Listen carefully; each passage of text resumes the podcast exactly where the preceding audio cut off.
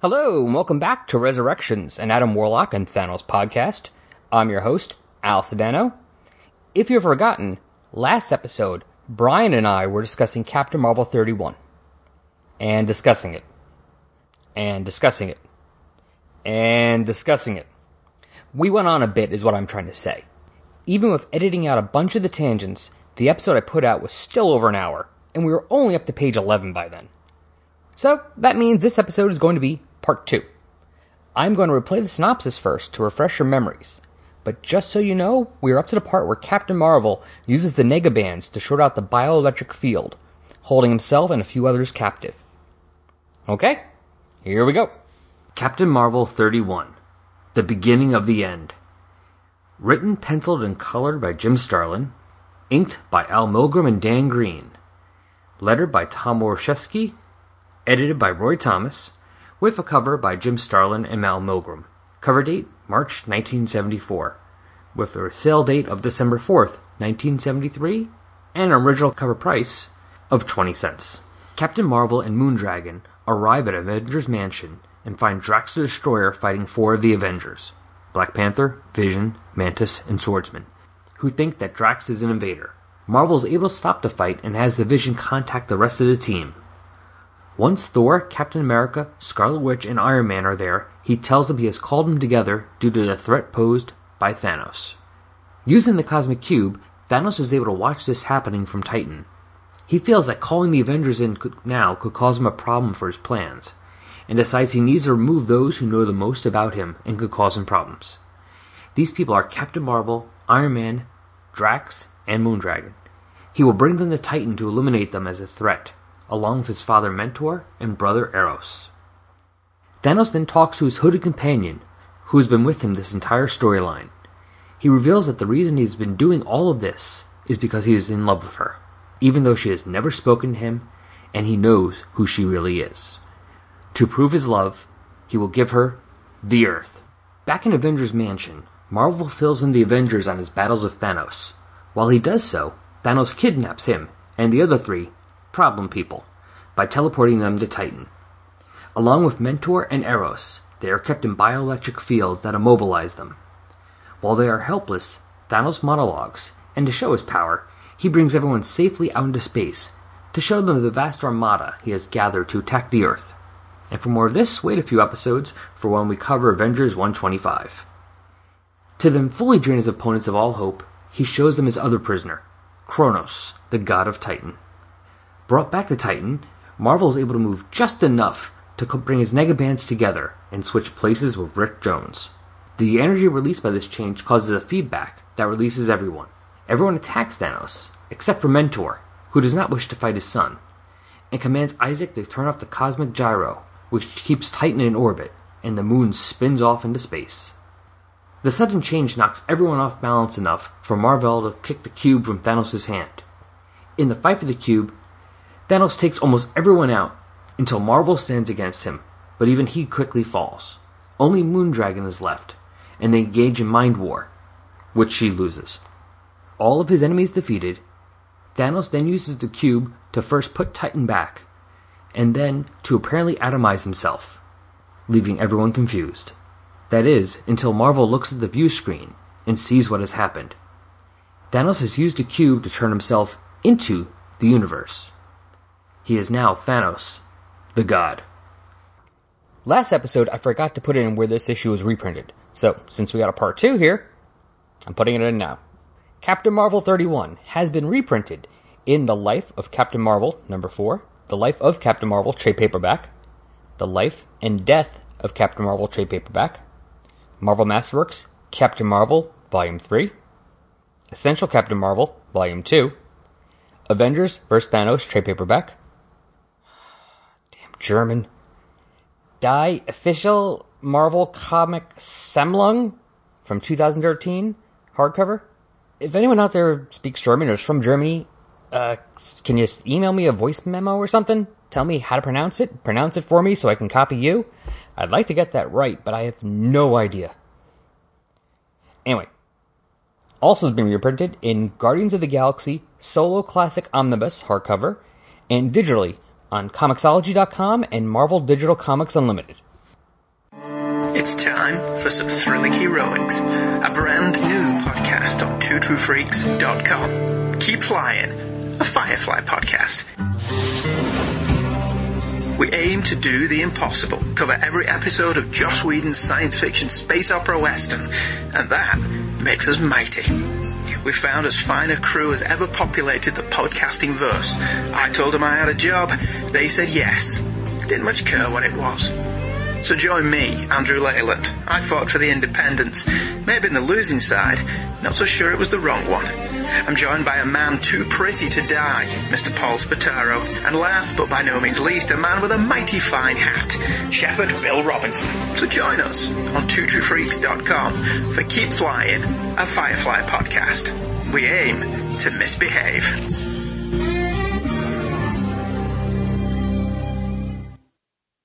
So, by the way, kudos. Have you seen the new Voltron show? No, I have not. On Netflix? Because I only get Netflix when there is a new Marvel series out. So I will not have Marvel. I will not have Netflix again until Luke Cage debuts on September 30th. Well, if you get a chance when you do that, watch Voltron. I like it. I think I will. It was only like 11 or 12 episodes anyway. I have to watch that and Stranger Things in addition to Luke Cage, and I have to do it all in 1 month because that's all I get it for, and then I unsubscribe until the next Marvel series comes out. Understood.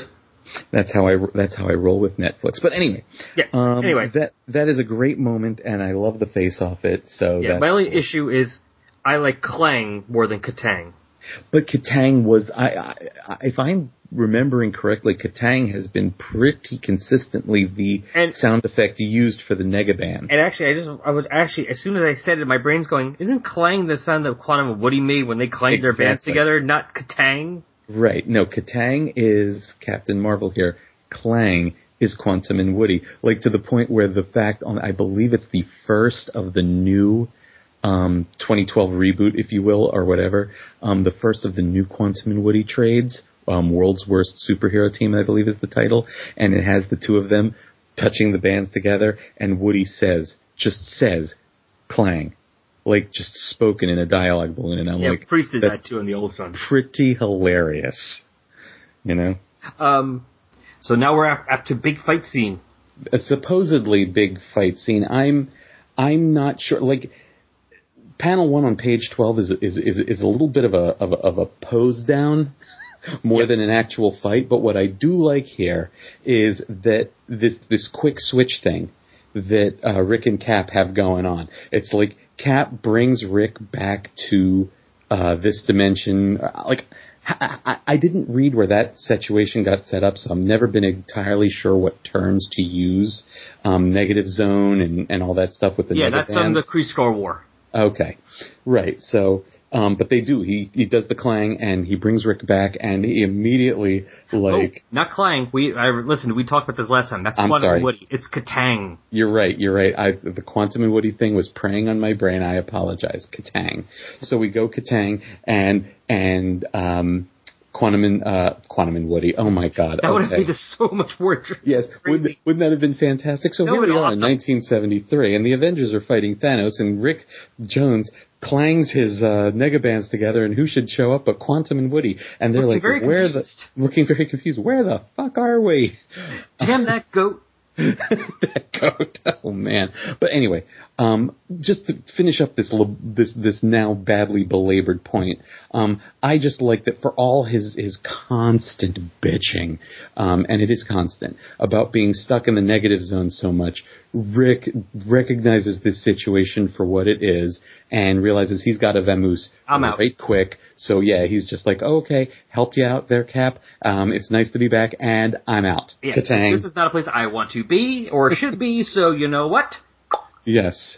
Pop back in you, beat up the bad guy. Yeah. Not that it goes well, because Thanos is basically overpowering all of them without even trying. Yeah, that's this whole, I've got a cosmic cube. He doesn't have to hit them, he just is like, go away. He's toying with them. I mean, really, and there's no other way to read this than that he's toying with them. Although I do like that Mentor, for once, sort of lives up to his reputation as this wise and very, very ancient being, and does sort of like keep himself off to the side and works his own mojo on Isaac and, well, basically, like, Titan as a whole, I guess. No, yeah. Although I kind of read it as, like, Mentor being a bit of a dick. Well, yeah, that too, but it's just that he's reluctant, because it's not like this is the only way, he says, or, you know, he knows there's, you know, they cannot beat him through physical combat. Mm-hmm, he's reluctant to face his son. Yeah. So basically he's going to condemn every survivor on Titan, because if it gets either later this issue or the next, there are other Titans imprisoned. Mm-hmm. And he's like, I'm going to sentence everyone to death. I mean, there's one thing, if there was the only way to defeat Thanos and it was all just like them on there, it's one thing, but he's like, I don't want to fight my kid. I'll just let everyone else die. That sort of thing really, really, really does drive me nuts. It makes me think of Legends of Tomorrow, which, have you watched that? So I haven't quite finished the season yet. It's all still, you know, on my DVR. I think I have one or two episodes left to go in the season. But the point is that the whole bit where everything could have been resolved, the entire conflict could have been won, and the good guys could have emerged triumphant if Kendra could have just brought herself to kill the brainwashed Carter. But it's like, no, she just couldn't do it. And now everything goes on for, like, longer, and history gets fucked just that much more. And all because she couldn't, like, just do that one thing, you know. She couldn't bring herself to do it. And, like, that sort of thing drives me bonkers. Yeah, well, it's almost over, and it'll be over. The season ends, at least, so. Mm-hmm, there's definitely an ending to that season. You get an ending.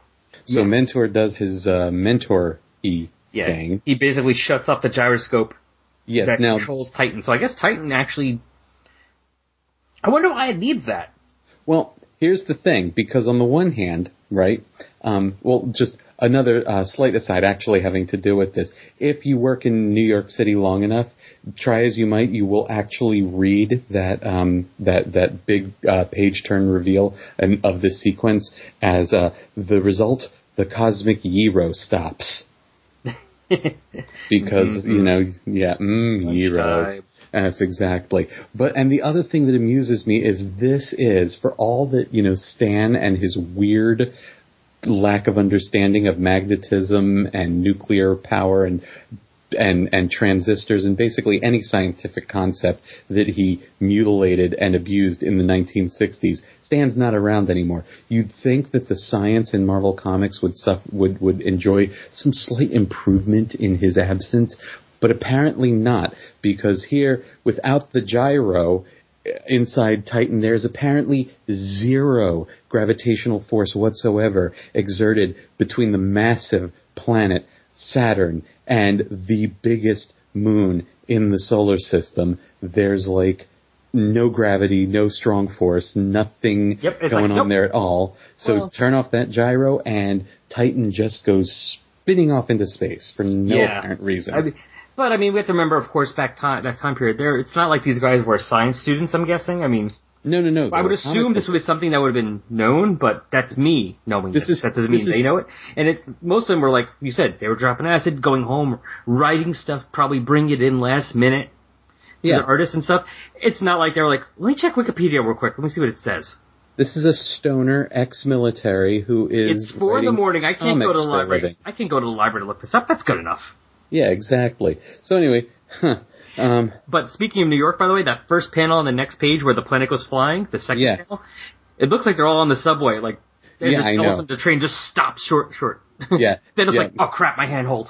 Yeah, no, they're all strap hangers who have lost their grip.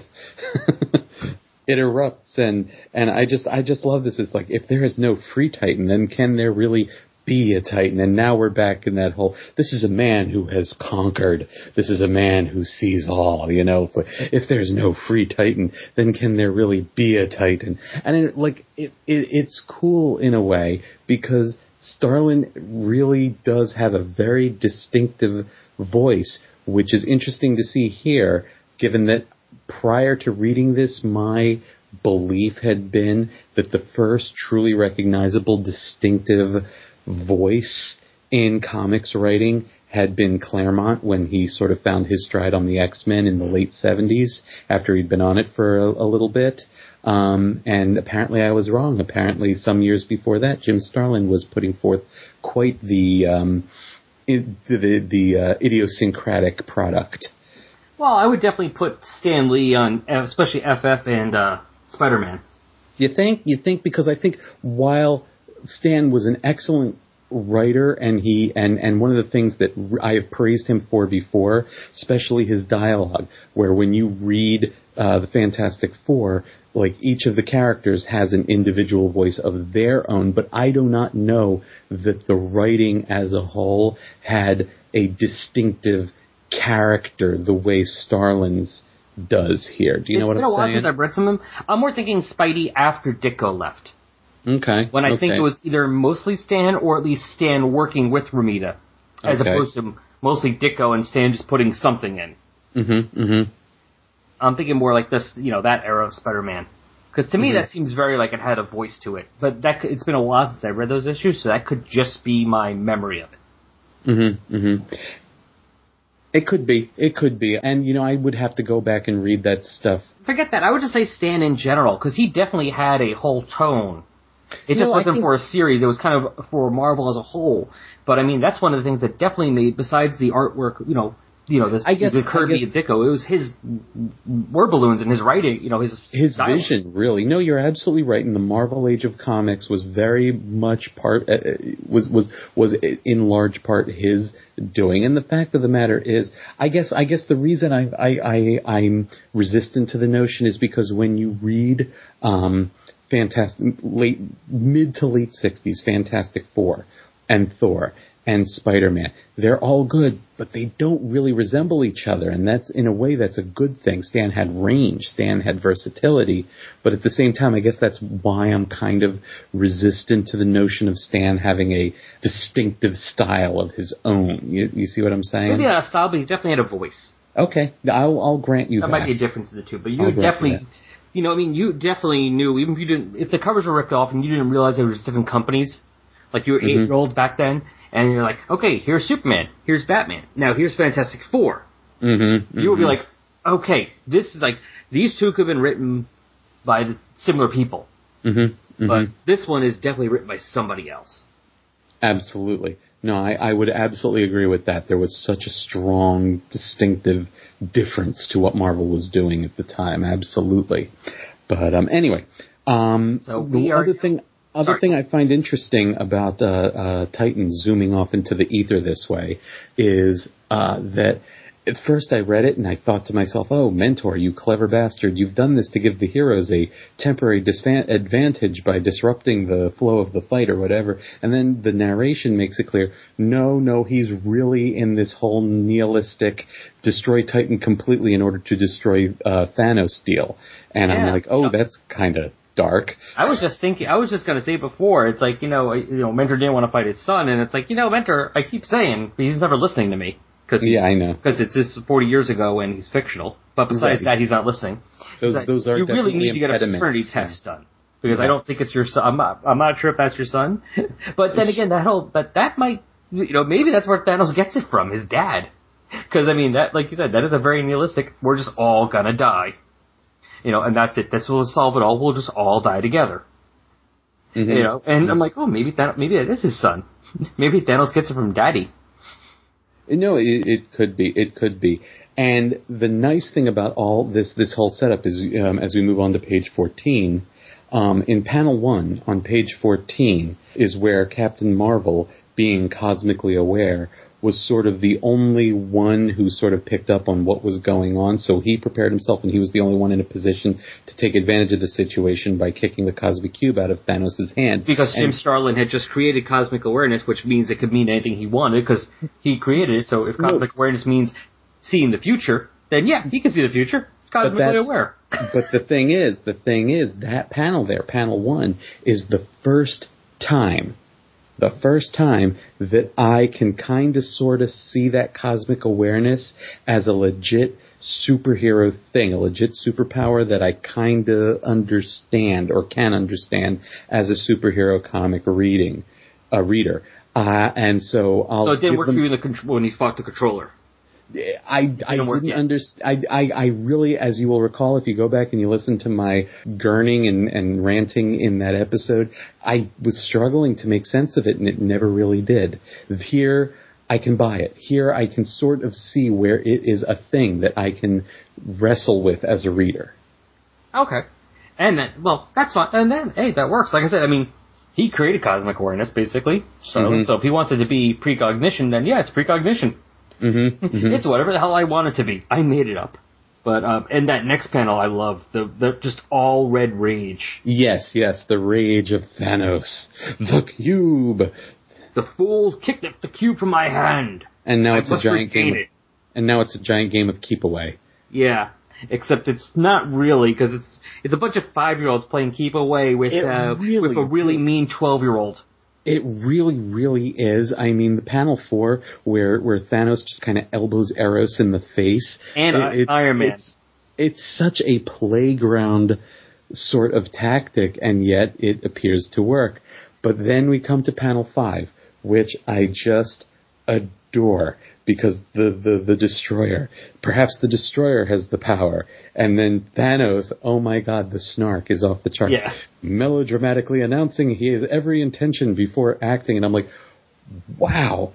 Starlin's taking the piss out of himself. Right. Maybe that's a little bit of a joke, but that's definitely a kind of a anachronistic deconstruction, don't you think? Like, that's not the sort of self-awareness you expect to see in comics in 1973. Yeah, especially since, I mean, the Destroyer is his character. I mean, I think the only person who's written the Destroyer is Starlin at this point. Right, no, that's true. But then the other thing is, given what happens in the next panel, I don't know what to make of it then, because the fact that then Thanos melodramatically announces his intention before acting in panel 6 is... Well, plus the way he does it. Right. Is it meant to be a furtherance of the joke, or is that actually... I think so. I think it's Thanos' sense of humor. Thanos' sense of humor is a little violent, but I think I kind of dig it. Well, yeah, it is very violent. But I mean, it's also, it also comes into the blast. He shoots forward. It makes a 90-degree left turn. Then makes another 90-degree slight, sort of right turn, then another 90-degree, left turn, then another right turn, and then loops around to hit the Destroyer in the back. Which, okay, we'll buy that somehow. Kalabak, Tassad, it is I, Darkseid. I command you to listen to the Who's Who podcast. Uncover the powers and weaknesses of the Super Friends so that I may destroy them. Aquaman and Superman, Animal Man and Plastic Man, Firestorm and Nuclear Man, Batman and Hawk Man, 2D Man and Hour Man. Who are all these people, man? They're all part of the DC Who's Who. Ultra Boy and Booster Gold, Lightning Lass and Hippolyta, Phantom Stranger, Etrick and Arisia and Woolly Wits. Hey. What? What about that one guy? What guy? Mr. Pretzel, Mr. Lipstick, Mr. Mitzelfuzzle? Mr. Mitzi's Pitlick? Yeah, him. He's also part of the DC Who's Who. Who's Who, the definitive podcast of the DC Universe. Available monthly at Aquaman Shrine, Firestorm Fan, and on iTunes and Stitcher as part of the Fire and Water podcast. He doesn't have the Cosmic Cube at this point, so can he make his blast do that with the Cosmic Cube? Oh, remember, I mean, basically, what is he? He's the Marvel version of... Darkseid. And Darkseid didn't do that with his Omega Beams. That is He blasts people with those Omega Beams. They shoot in all different angles. Wherever you are, they come and get you. I was going to protest ignorance of Darkseid because I haven't seen that much of him. But that said, I knew that, actually. I have seen him use his Omega Beams in exactly that way, so you're right. You're right. And then... page 15 is fantastic. Oh, yeah, the Captain Marvel Thanos fight with no panels. With no, panel, and, the border of the page is this sort of mechanical, scientific gigaw-looking thing, and it's very cool, almost a Kirby-esque kind of tweak there that I kind of like. And the way there's, multiple images... It's very dynamic, and it definitely conveys the kinetic energy of this fight. Going on. I'm a big fan of this page. I think it is... I would love to own this page. Yeah, no, it's really I mean, at the end of the day, and here's the thing, for all of his cosmic awareness, at the end of the day, it's still a fist fight. Yeah. So he's still basically punching. And hey, punching is good. Punching is a venerable superhero tradition, but yeah, I think even without the cube, I mean, he should still be roughly at Darkseid levels, even without the cube, because, like I said, without the cube, he just took out Eros, who's an Eternal. Mm-hmm. Or, well, I mean, at this point he wasn't an Eternal yet, he was a Titan, but still, he was one of the Titans. Mm-hmm. And Iron Man, without trying, basically by shrugging, just offhandedly blasted the Destroyer down, and Marvel's fighting him, and Marvel's even saying, like, you know, I think I'm breaking my fingers by punching him. Mm-hmm. That's true. It is definitely, Thanos is, at this point, might be the most powerful, I think perhaps the only... antagonist, the only villain or foe that has been presented in a Marvel comic up until this point with this kind of power and this kind of threat level is maybe Galactus. Well, I was going to say who's maybe not a cosmic being, which I would count Galactus as. Right, so, exactly. Like, he's not Galactus, besides Galactus or Eternity. I mean, he would definitely be at a level, I would say, now, I haven't read as much of Thor from, early Silver Age, the Silver Age Marvel and early Bronze Age Thor yet. Mm-hmm. But I would probably at least put him at, like, an Odin level. I don't know about that. The Thor comics get a little weird with the mythology, because the fact of the matter is Odin he's often praised and viewed and referred to as the All-Father. So in some ways he's a Zeus, he's a creator sort of figure, but it being a fundamentally ancient pagan religion like the pantheons of the Greeks and Romans and whatnot, it isn't really an all-powerful creator deity that he is, so they sort of dance around this sort of god thing. So half the time he's just a cranky old king, and then half the time he's this astoundingly powerful being. But frankly, I have read quite a bit of Silver Age Thor, and I love it. I love it. Once Stan and Jack hit their stride with that one, that might have been my favorite of the Holy Trinity of 60s Marvel, Fantastic Four, Thor, and Spider-Man.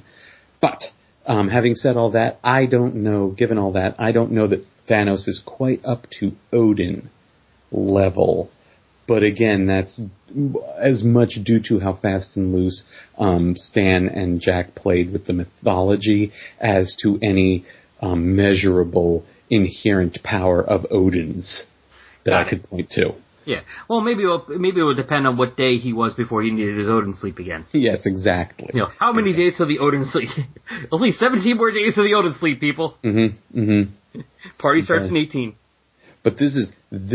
I've just turned the page onto page 16, and where Thanos takes out Marvel like the Hulk took out Loki in Avengers.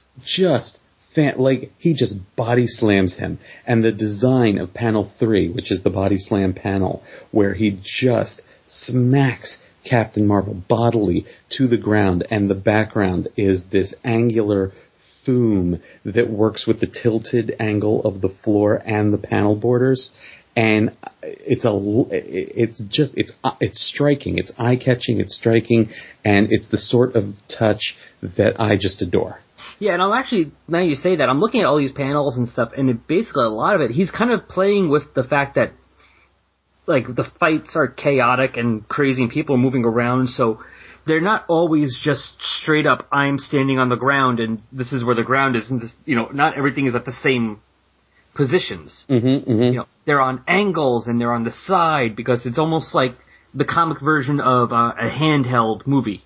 Yes, for sure. Like documentary filmmaking sort of deal. Yeah, like Cloverfield or Blair Witch. Because then all of a sudden, once he beats him, those last two panels are very much just straight up, where they should be. Right, their level.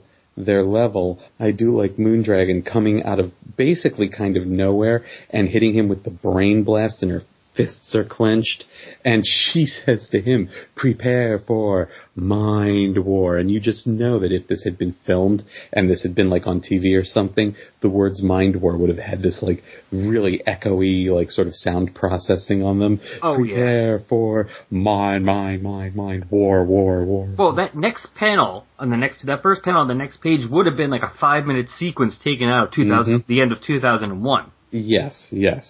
And oh my God, that panel drives me. Like, that is a 70s bizarre, because they wouldn't have existed then, but like a bizarre buddy cop movie. You know, she's a mind-reading priestess from Titan. He's a nihilistic, death-loving, murderer. Together they fight crime. Yeah, it is true. Actually, my note that I had taken for this panel, it made 2 points. One, you just sort of alluded to. This is the kind of panel that could only have been produced in the 70s. And the other point I made is that it's unintentionally funny to me that Moondragon and Thanos in this panel look like they're disco dancing. It's like it does. That it's is like a really fantastic. It's like, and it's like a really bizarre version of the British TV Avengers. Yes, exactly. No, I swear to God, again, if this had been filmed, this whole sequence would have been, as you say, it would have been trippy, it would have been very end of 2001, and it also would have been accompanied by the most disco of soundtracks. You know it. You know that the music for this part the episode would have been like, Waka Jawaka par excellence. It would have been basically... Have you seen the original version by Wes Craven of Last House on the Left?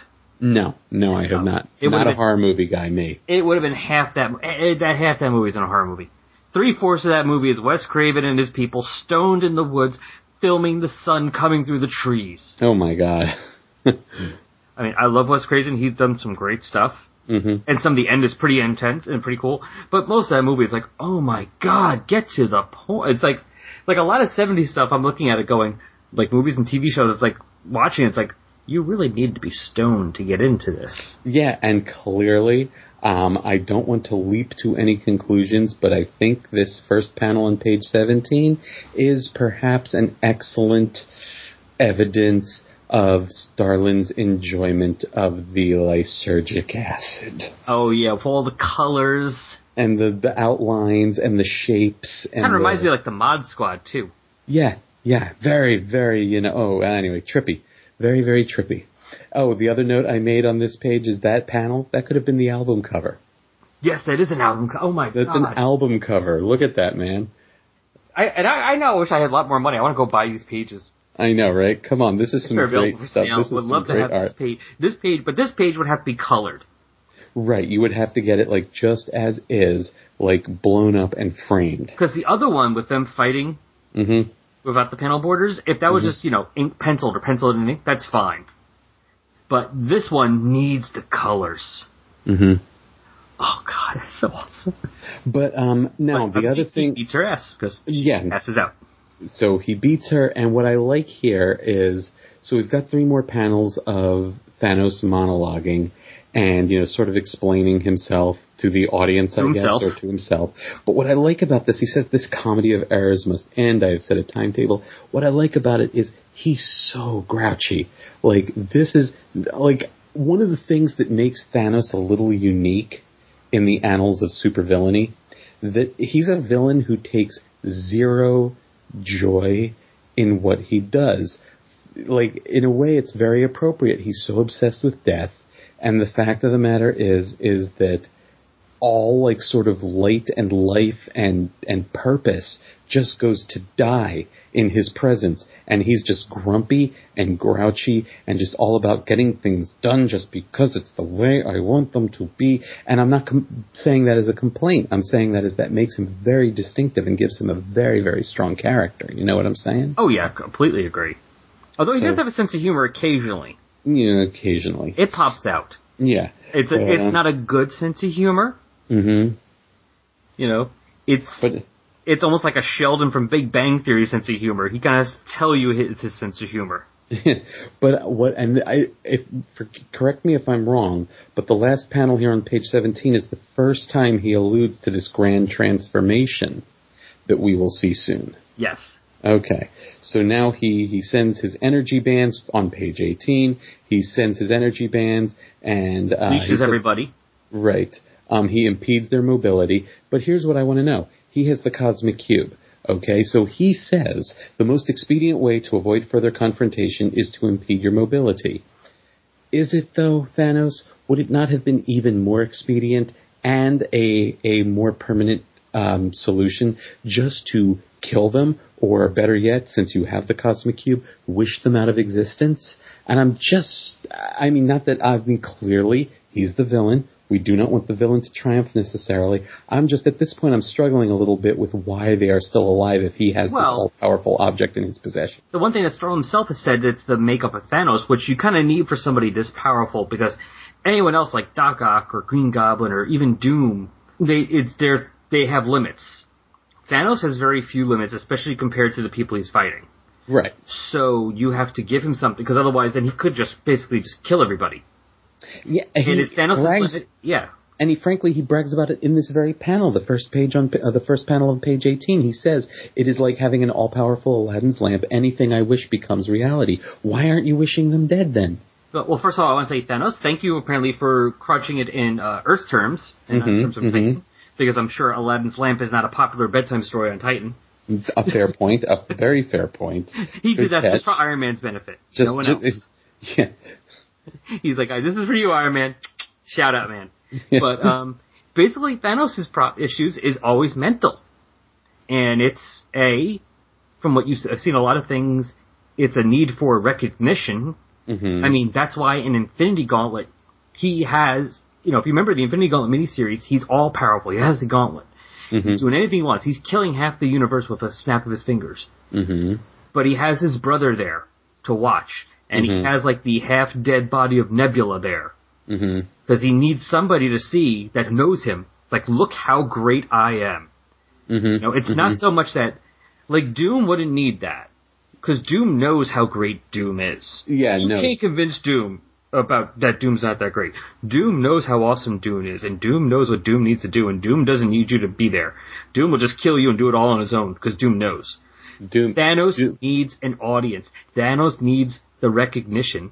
And Thanos also going hand in hand with that, and this is definitely, I'm 99.9% sure this things I've read Starlin right before, or say before, is that Thanos basically has this inferiority complex where he doesn't feel like he deserves it. So he almost always leaves some way to be defeated because it's like a self-fulfilling prophecy. He's sabotaging himself subconsciously. Now, he sabotages himself in such a way that I would go with what Isaac had said to Captain Marvel earlier in the issue. There's a 0.04% chance of you winning. But when you are having the control, and the control he knows how to have as opposed to other people of the Cosmic Cube or the Infinity Gauntlet, leaving a 0.04% chance is still basically you leaving the door unlocked. Because there's no reason for you to have a 0.04% chance.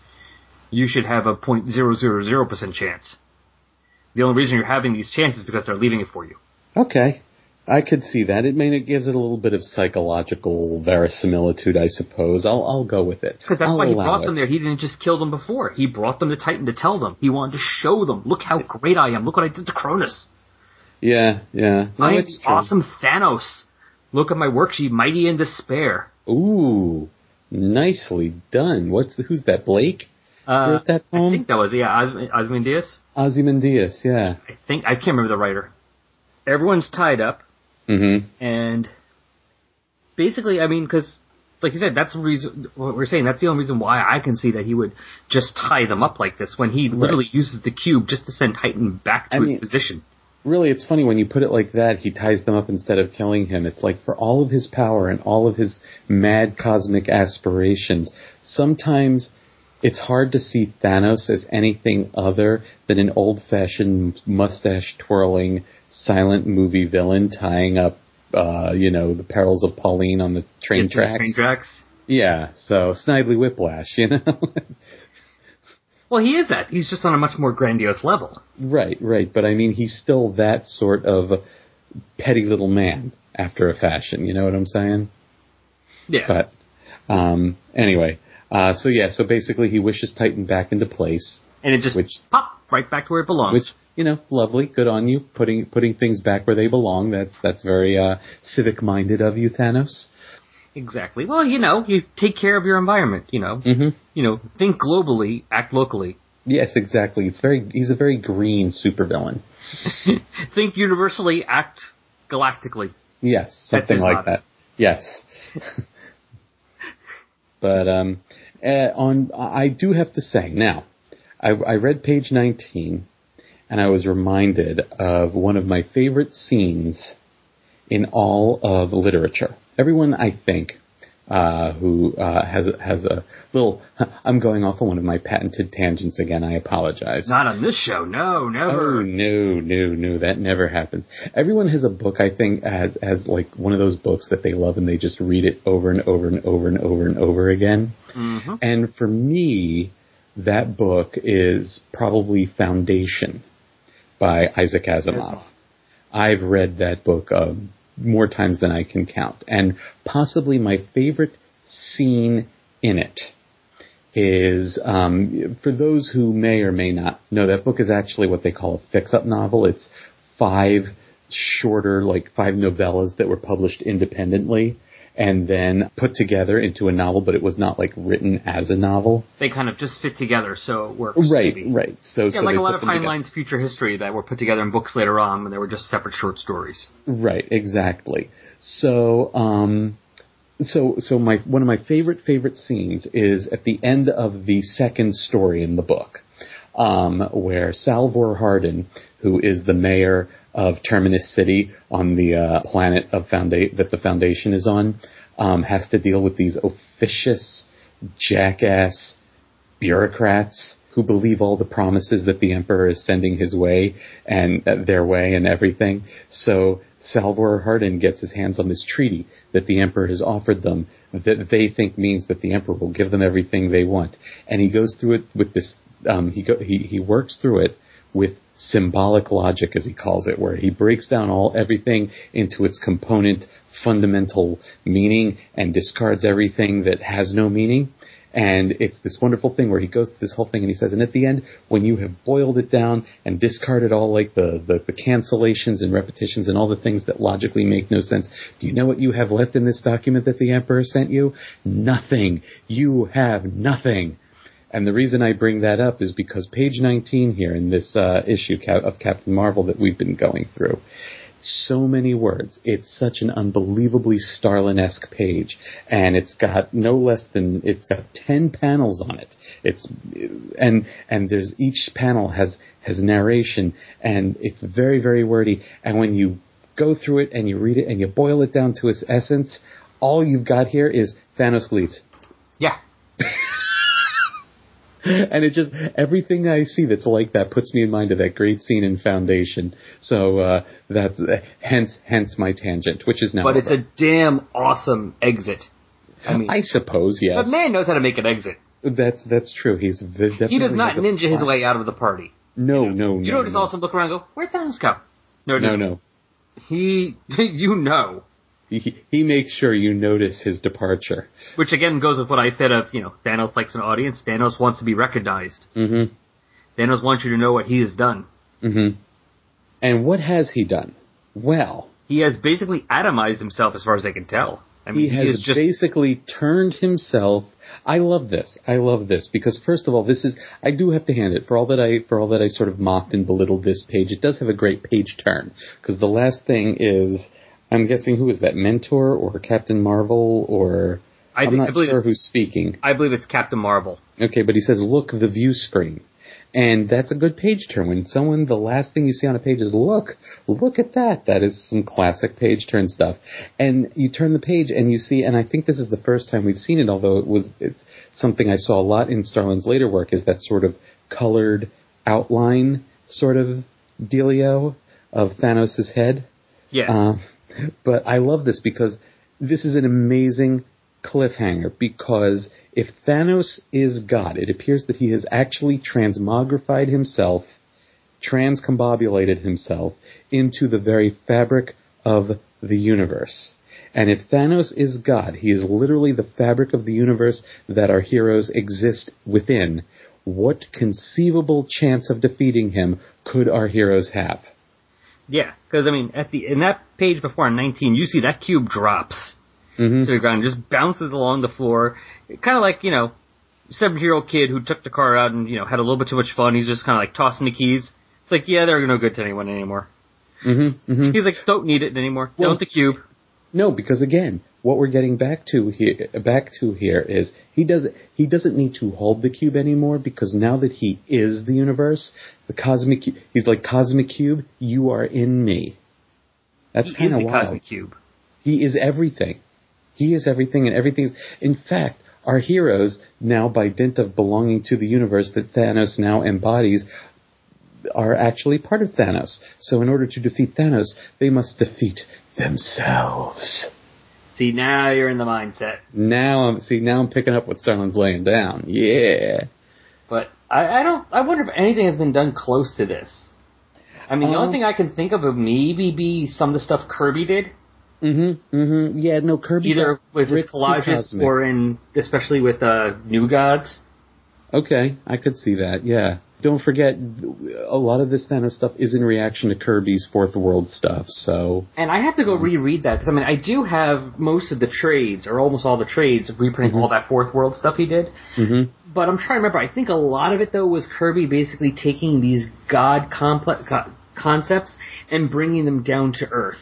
In so, like, it would be like a small fight in the street, but it would end up being, like, the winner would be the demigod of the universe, but it would be a street fight.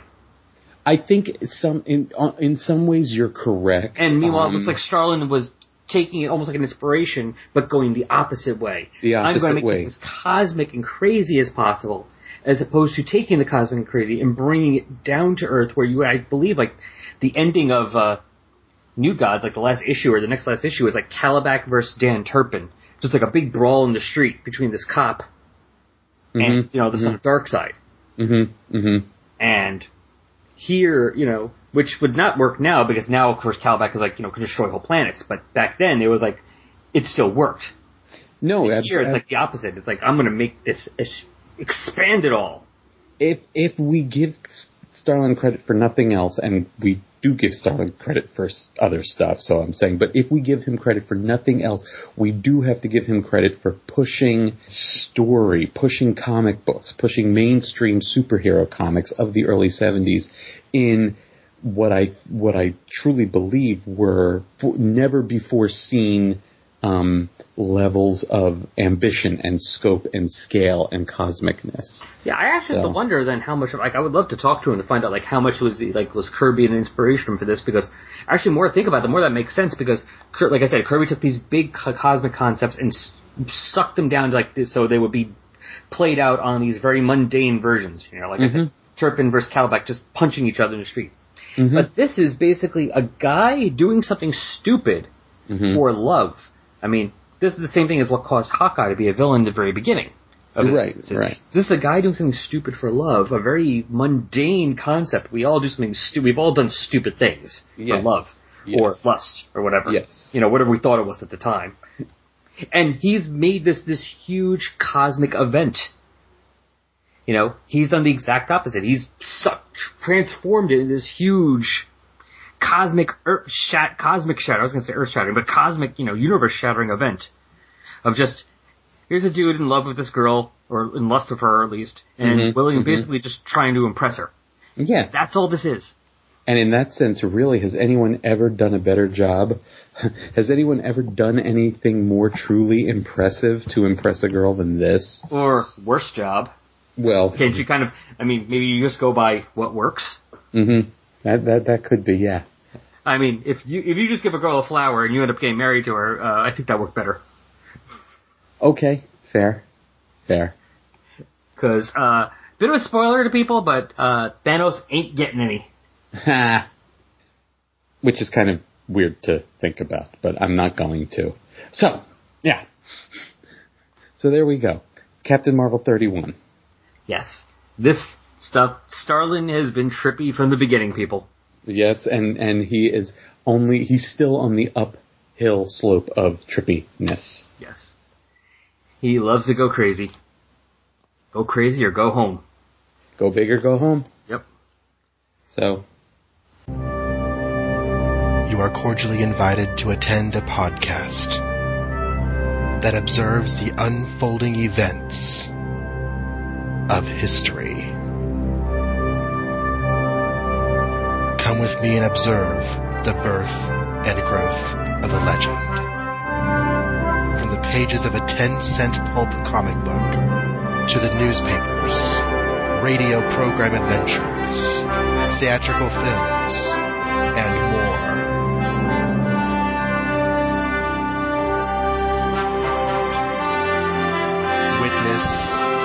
The dawn of the superhero.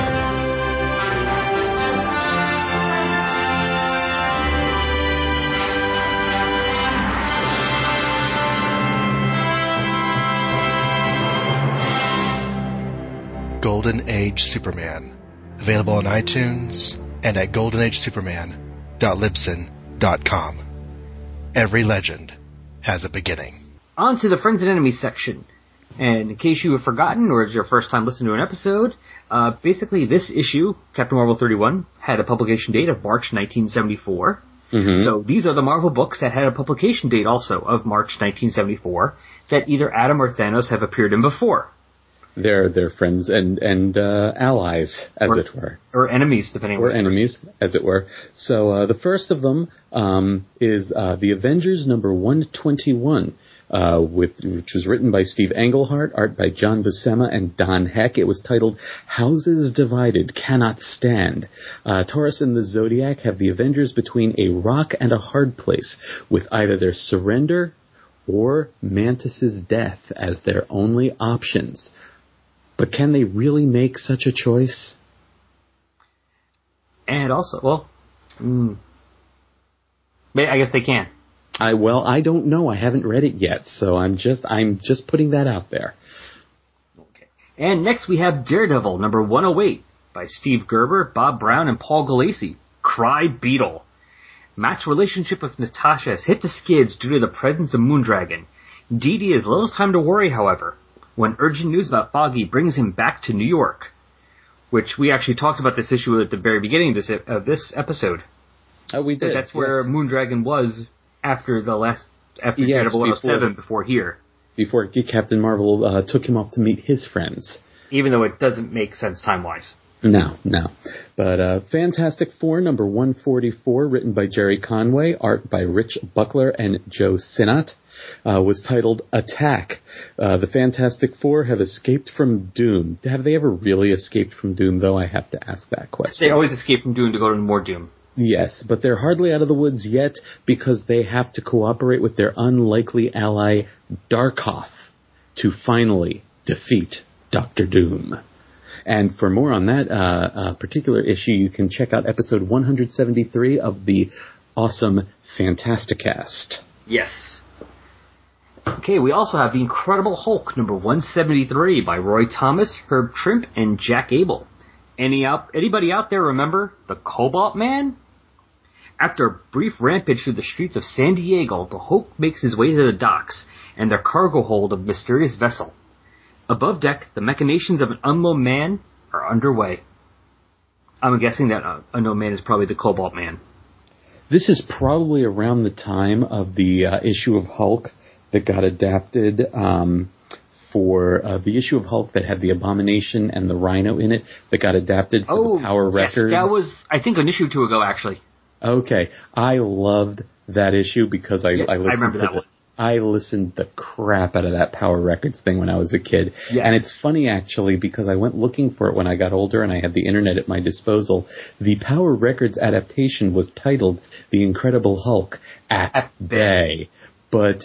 There was an issue of called The Incredible Hulk at Bay. It was not that issue, however. That issue had a completely separate title that I cannot remember now off the top of my head. Just a little bit of trivia for you. I remember that one. I remember listening to that one a lot. That one and the Spider-Man with the Man-Wolf.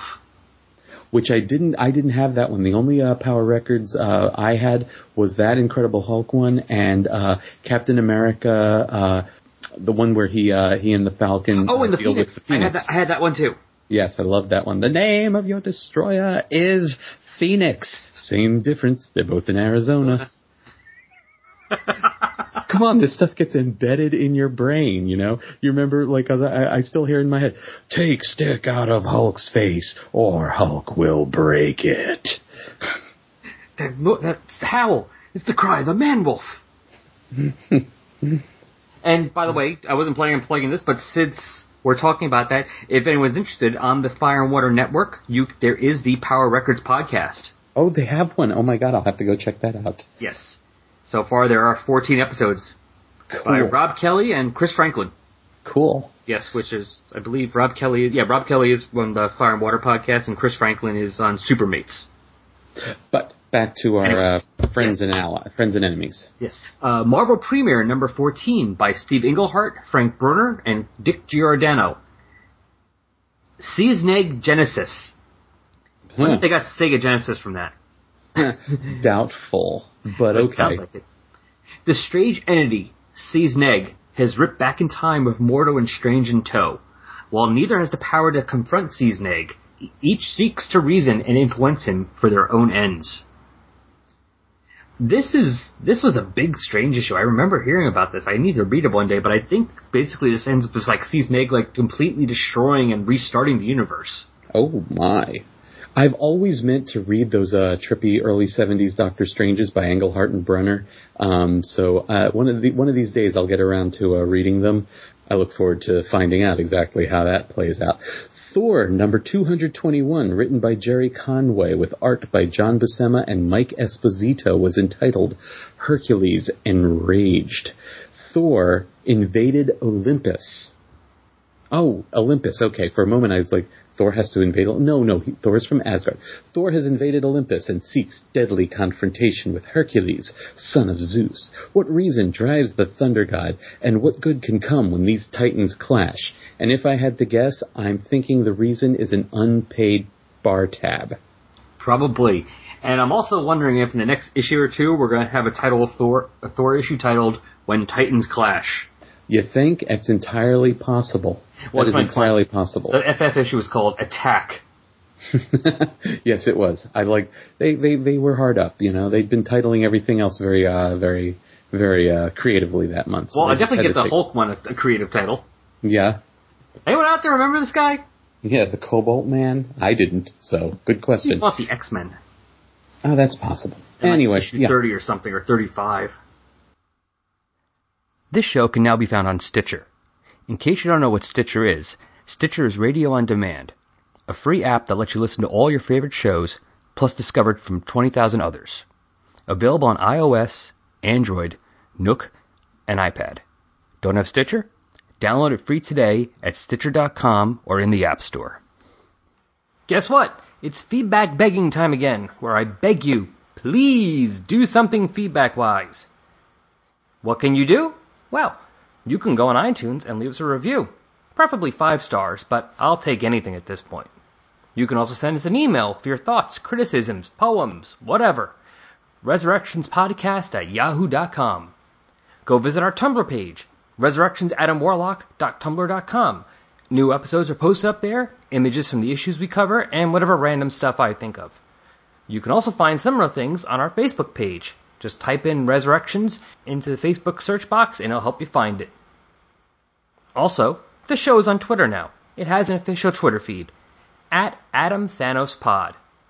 Finally, if you want more of me, go look for John Wilson's show, The New 52 Adventures of Superman. I am his co-host on the Road to Rebirth episodes, where we chronicle the issues from DC's New 52 series that lead towards the rebirth that is happening right now. There's already 2 episodes out. Go listen to them after we've finished this one. I want you all to know that I really do appreciate all of the downloads and anyone who's ever sent an email, iTunes review, followed the show on Twitter, Facebook, or Tumblr. I'm going to do my best to be sure you are all thanked at least once on the show. And to that end, here are a few more people who have liked our Facebook page. Corey Lynch, Kyle Benning, Michael Bailey, Charlie Niemeyer, Stephen White, and the irredeemable Shag. Thanks, guys. All right, so that brings us to another episode. Next episode, Brian will be back as we're going to do Captain Marvel 32. Excellent. So we are getting closer and closer to the climax of the story. I can't wait to see what happens next. How do you defeat the entire universe? You just go ignore to play Sega Genesis? That could be. We'll find out if that is the strategy our heroes take in the next episode. Yes. So come back and find out, people. Goodbye. Bye.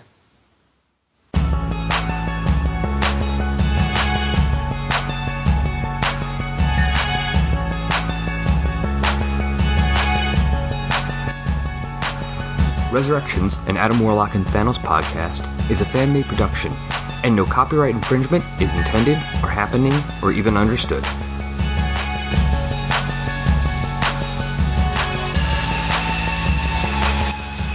The opening music for this podcast is Intro Pompeii by Lino Rise, and the closing music is Dark and Dramatic by DJ Puzzle. Both are licensed by the Creative Commons license. You can find Lino Rise at free-intro-music.com and DJ Puzzle at peaceloveproductions.com. Links to both can be found on the Tumblr page.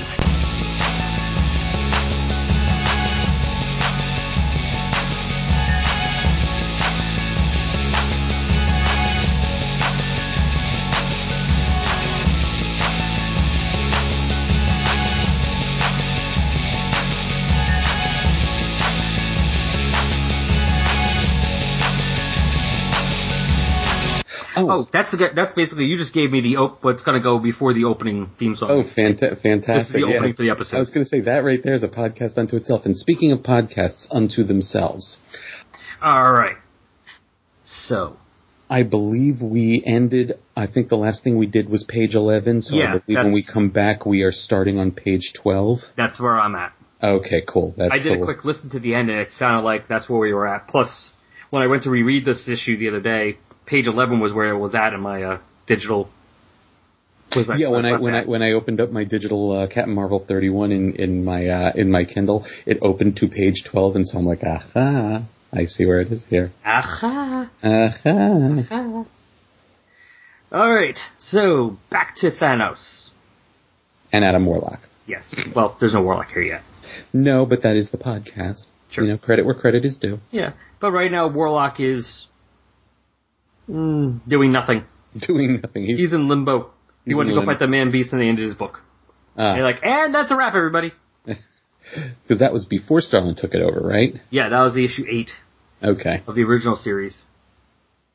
So we saw that, yeah, the Hulk issues would be coming out right around... Actually, I think that first Hulk issue comes out like the same month as like Captain Marvel 33. Okay. So that's cool.